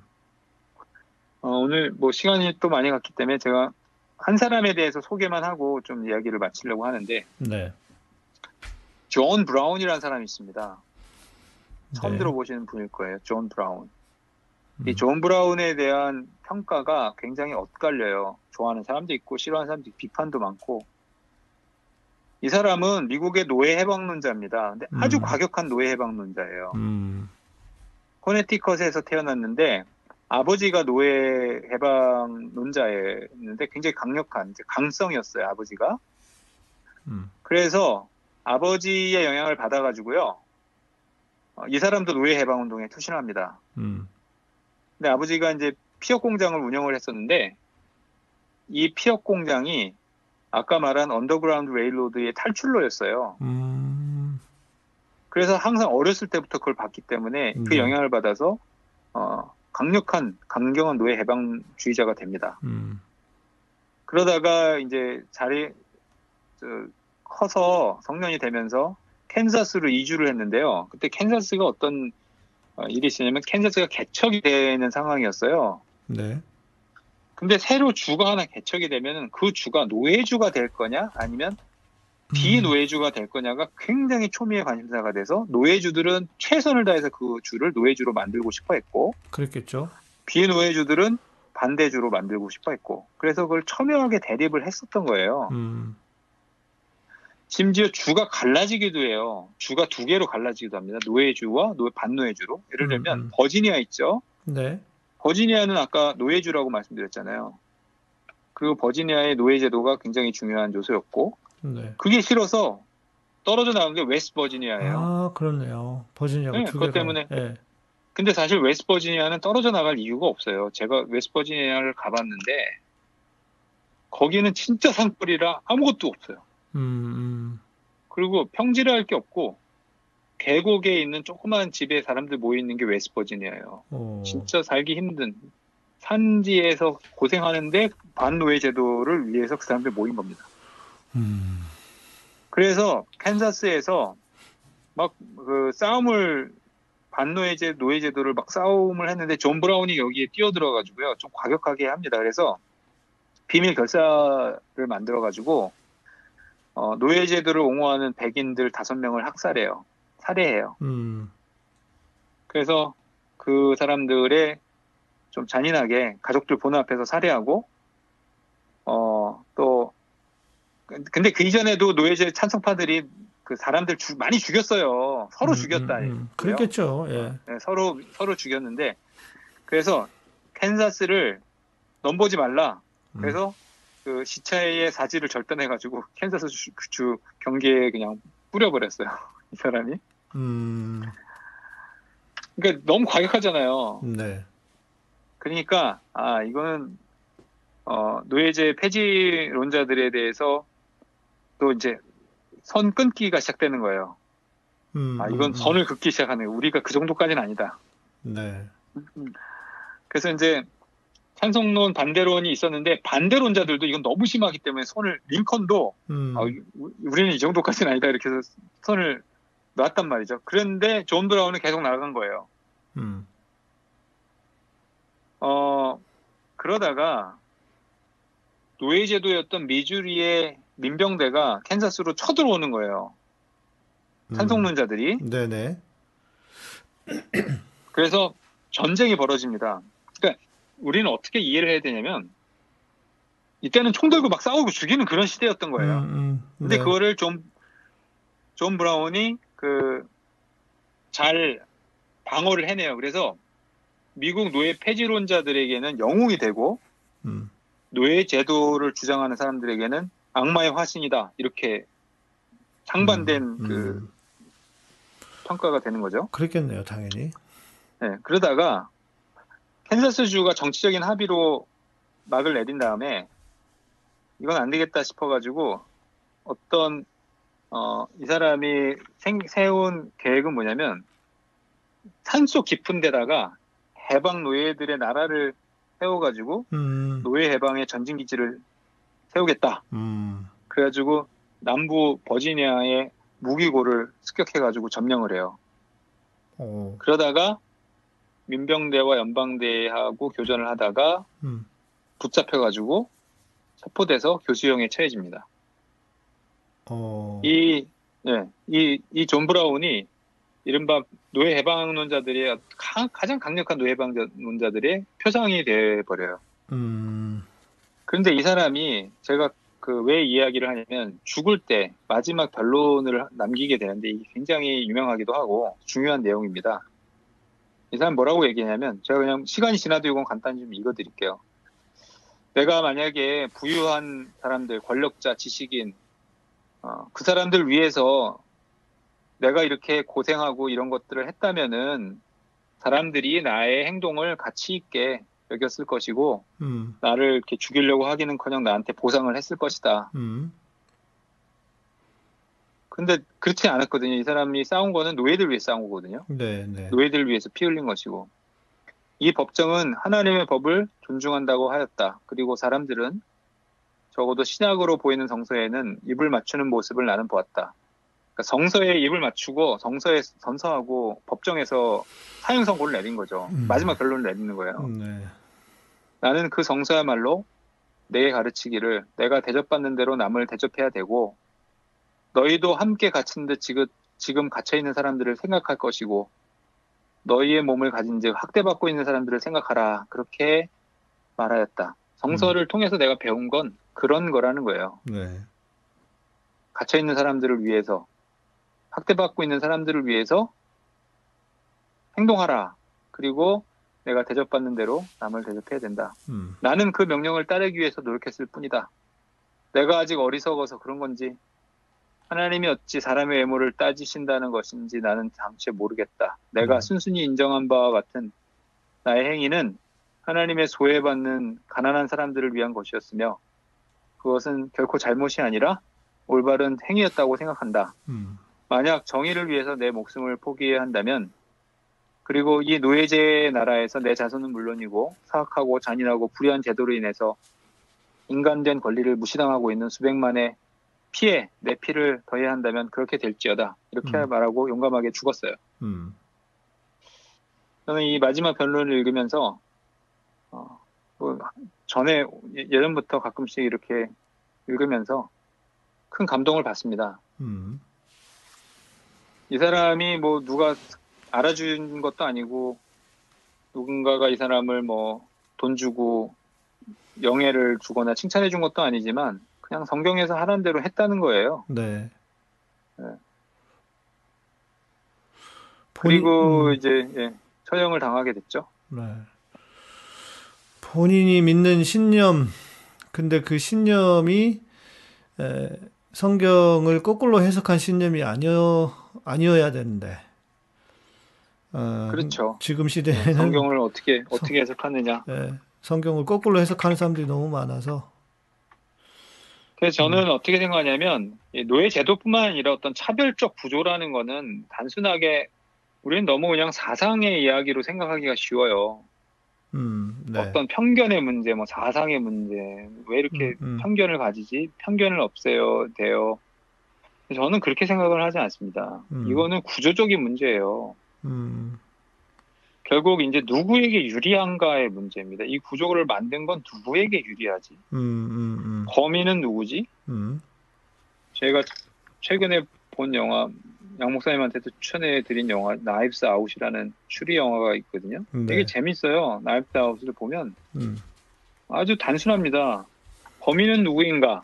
음, 그 이야기는 이 죽음이 누구에게 유리한가예요. 누구에게 이득이 되는 거지? 그렇죠. 이 행위가 누구한테 이득이 돼서 만들어진 거지? 이것도 똑같아요. 차별적 구조는 누구한테 유리한가?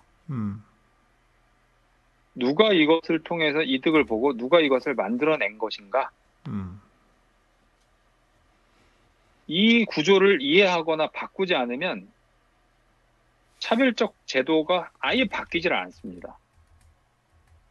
이 구조를 내가 이용하는 한 나도 차별 구조에 들어가요. 그렇죠. 예, 참여해요. 예, 나도 참여 구조를 통해서 덕을 봅니다. 음, 나한테 유리한 것은 나도 없애고 싶지 않아요. 그렇죠. 나도 거기에 예, 편승하고 싶어요. 음, 이 구조가 가지고 있는 한계들을 이용해 저기 이해해야 됩니다. 지금 하- 한국 교회가 차별적 구조를 이용하는 것, 음, 한국 교회가 어떤 계층을 차별하려고 하는 것, 그건 누구에게 유리한 거지? 범인은 누구지? 왜 음. 차별적 구조를 음, 누구한테 유리하도록 계속해서 유지하려고 하는 거지? 거기에 보면 답이 딱 나와요. 그렇죠. 결국 그게 교- 범인입니다. 결국 교회 안에 기득권자죠. 뭐. 네. 음, 결국은 네. 백인들이 유리하라고 만든 것이고 음, 그 점에 있어서 이제 다음번에 제가 얘기할 내용도 그런 것입니다. 백인들은 인종적인 편견을 통해서 이득을 보고 있고 인종적인 갈등이 심화될수록 자기들은 더 득을 보고 있다는 사실이에요. 네. 그렇죠. 예. 세상이 참 조금 더 좀 이렇게 뭐랄까 선한 마음을 가지고 어, 선한 마음을 가지고 살려고 하면 참 힘든 것 같아요, 진짜 세상은. 예. 이용해 먹는 사람들 천지고 자기밖에 모르는 인간들도 천지고. 네. 자, 오늘 또 오후 1시간 반 가까이 됐습니다. 긴 시간 동안 또 좋은 어, 뭐 조용히 듣고 계셨던 분들이 많으신 것 같아요. 예. 뭐 잘 듣지 못했던 내용들일 테니까. 질문이 아까 있었던 것 같은데 지금 제가 찾아보니까 질문이 잘 안 보이거든요. 뭐 영화 그 얘기했던 것 같은데. 영화 네. 하나가 그거하고 비슷한 거 아니었느냐. 뭐였더라. 헬 엘리엇? 엘리엇? 엘리엇인가 뭐였가. 저도 그거 영화 보려다가 말았는데. 음 어디 갔냐. 저도 안 보이네. 뭐 질문 질문 있으시면 지금 댓글로 달아주셔도 빌리 엘리엇 말하는 건가요? 그거는 이제 영국 영화 영국 그 노예 관련한 영화가 최근에 하나 있었던 것 같아요 노예 넷플릭스에. 노예 12년이라는 영화가 하나 있고요. 엘리엇인가 뭐였더라 해, 해 뭔가 있었는데 정확하게 기억이 안 해리엇 해리엇 에리엇 그 영화는 제가 잘 모르겠습니다. 해리엇 네 저 예고만 좀그 소개하는 것만 본 것 같긴 한데 아 네 뭐 특별히 뭐 지금 질문은 안 올라오는 것 같고 예 교회에서는 현실적으로 살기도 힘들어요 그렇죠 예 네. 그래요. 오늘도 감사합니다. 긴 시간 동안 수고하셨고, 뭐. 예, 감사합니다, 목사님. 질문 있으면 혹시 다음 시간에 또 모아가지고 하도록 예. 해야겠죠. 뭐. 네, 그래요. 고맙습니다. 감사합니다. 예, 감사합니다. 예. 네. 네, 오늘도 이렇게, 예, 함께 방송했습니다. 아, 여러분에게 좀 도움이 되셨는지 모르겠습니다. 네. 아, 네. 저는 요즘 어, 그 생각을 하고 있어요. 야, 참 인간의 그 인간이라고 하는 존재가 참 이렇게 에, 힘들구나. 예, 그런 생각이 좀 많이 드는데 시작하세요. 엥? 네, 오늘도 방송 여기까지 하고요. 여러분들 음, 도움이 되셨는지 모르겠습니다. 딸기님, 잘 못 보던 닉네임이신데, 반갑습니다. 네. 자, 마무리하면서, 우리 진우 형제가 그 삼겹살을 사서 드셔봤나 보네? 음, 홍삼 먹인 목살 먹고 있는데 정말 맛난다. 미쳤어요. 아, 네. 자, 그렇게 해서 드셔도 좋고, 또 오늘도 좋은 강의 해 주신 우리 김신권 박사님 수고 많으셨고, 또 가시기 전에 강의비도 좀 내시고, 그러고 가시면 좋겠습니다. 네, 맞아요. 김경임님, 뿌리. 저도 어렸을 때 그 영화 봤습니다. 아마 그, 저- 저도 쭉 들으면서 뿌리의 생각이 많이 나더라고요.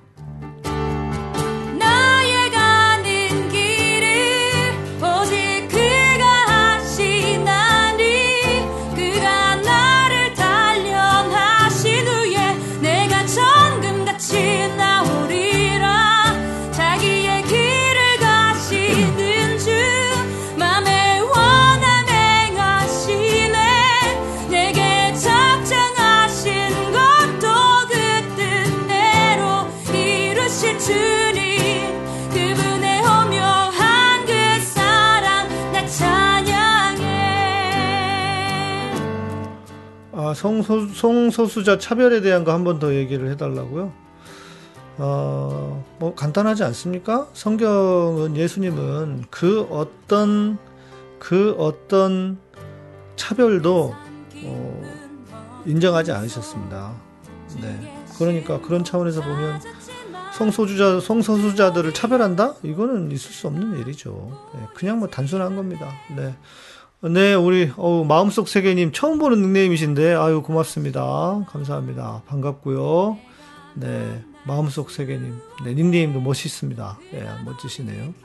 그 어떤 차별도 해서는 안 되는 거죠. 그런데 교회는, 그러니까 아까 얘기했잖아요.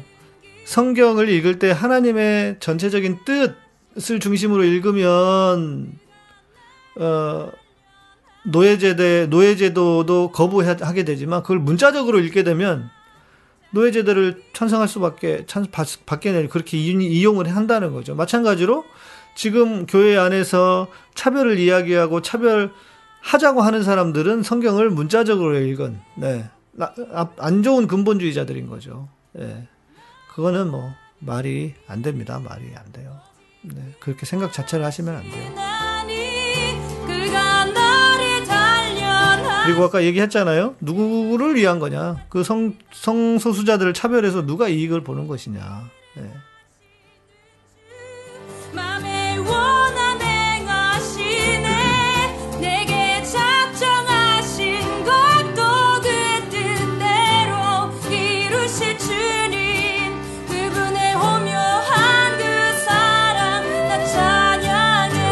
맞습니다. 성경을 이용해서 예, 자기들의 이익만 추구하는 거죠. 예. 예, 그러니까 진짜 하나님 믿는 사람이라고 할 수 있겠습니까? 예.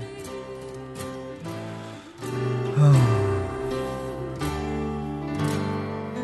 그러니까 차별은 안 되는데 차별금지법은 차별하면 안 되는데 차별금지법은 안 된다. 그러면 본인들이 좀 어떤 법안을 어, 내면 좋을지를 좀 제시를 해보라고 하시지. 그것도 그렇게 하면 좋겠는데 그렇게는 안 하잖아요. 또 대부분 그죠? 무조건 안 무조건 안 된다고 하잖아요. 예. 음, 내일은 정신건강의학, 예, 수치심을 모르는 인간에 대한 이야기를 좀 해보려고 해요. 예. 그래서 내일은 오전에 녹화해서 밤에 예, 송출해 드리도록 하겠습니다. 네, 여러분 오늘도 또 함께 해주셔서 감사드리고요. 여러분에게 좀 도움이 되셨는지 모르겠습니다. 아, 뭐 잘 못 듣는 이야기니까 도움이 되셨을 거라고 생각하고요. 네. 카타콤 여러분 멤버십으로 또 후원과 스포츠로 운영됩니다. 여러분 멤버십 네 멤버십 만 원, 네, 한 달에 만원 하는 멤버십 가입 부탁드리고 구독과 좋아요 알람 설정해 주세요. 내일 밤 10시에 뵙도록 하겠습니다. 네 고맙습니다. 감사합니다.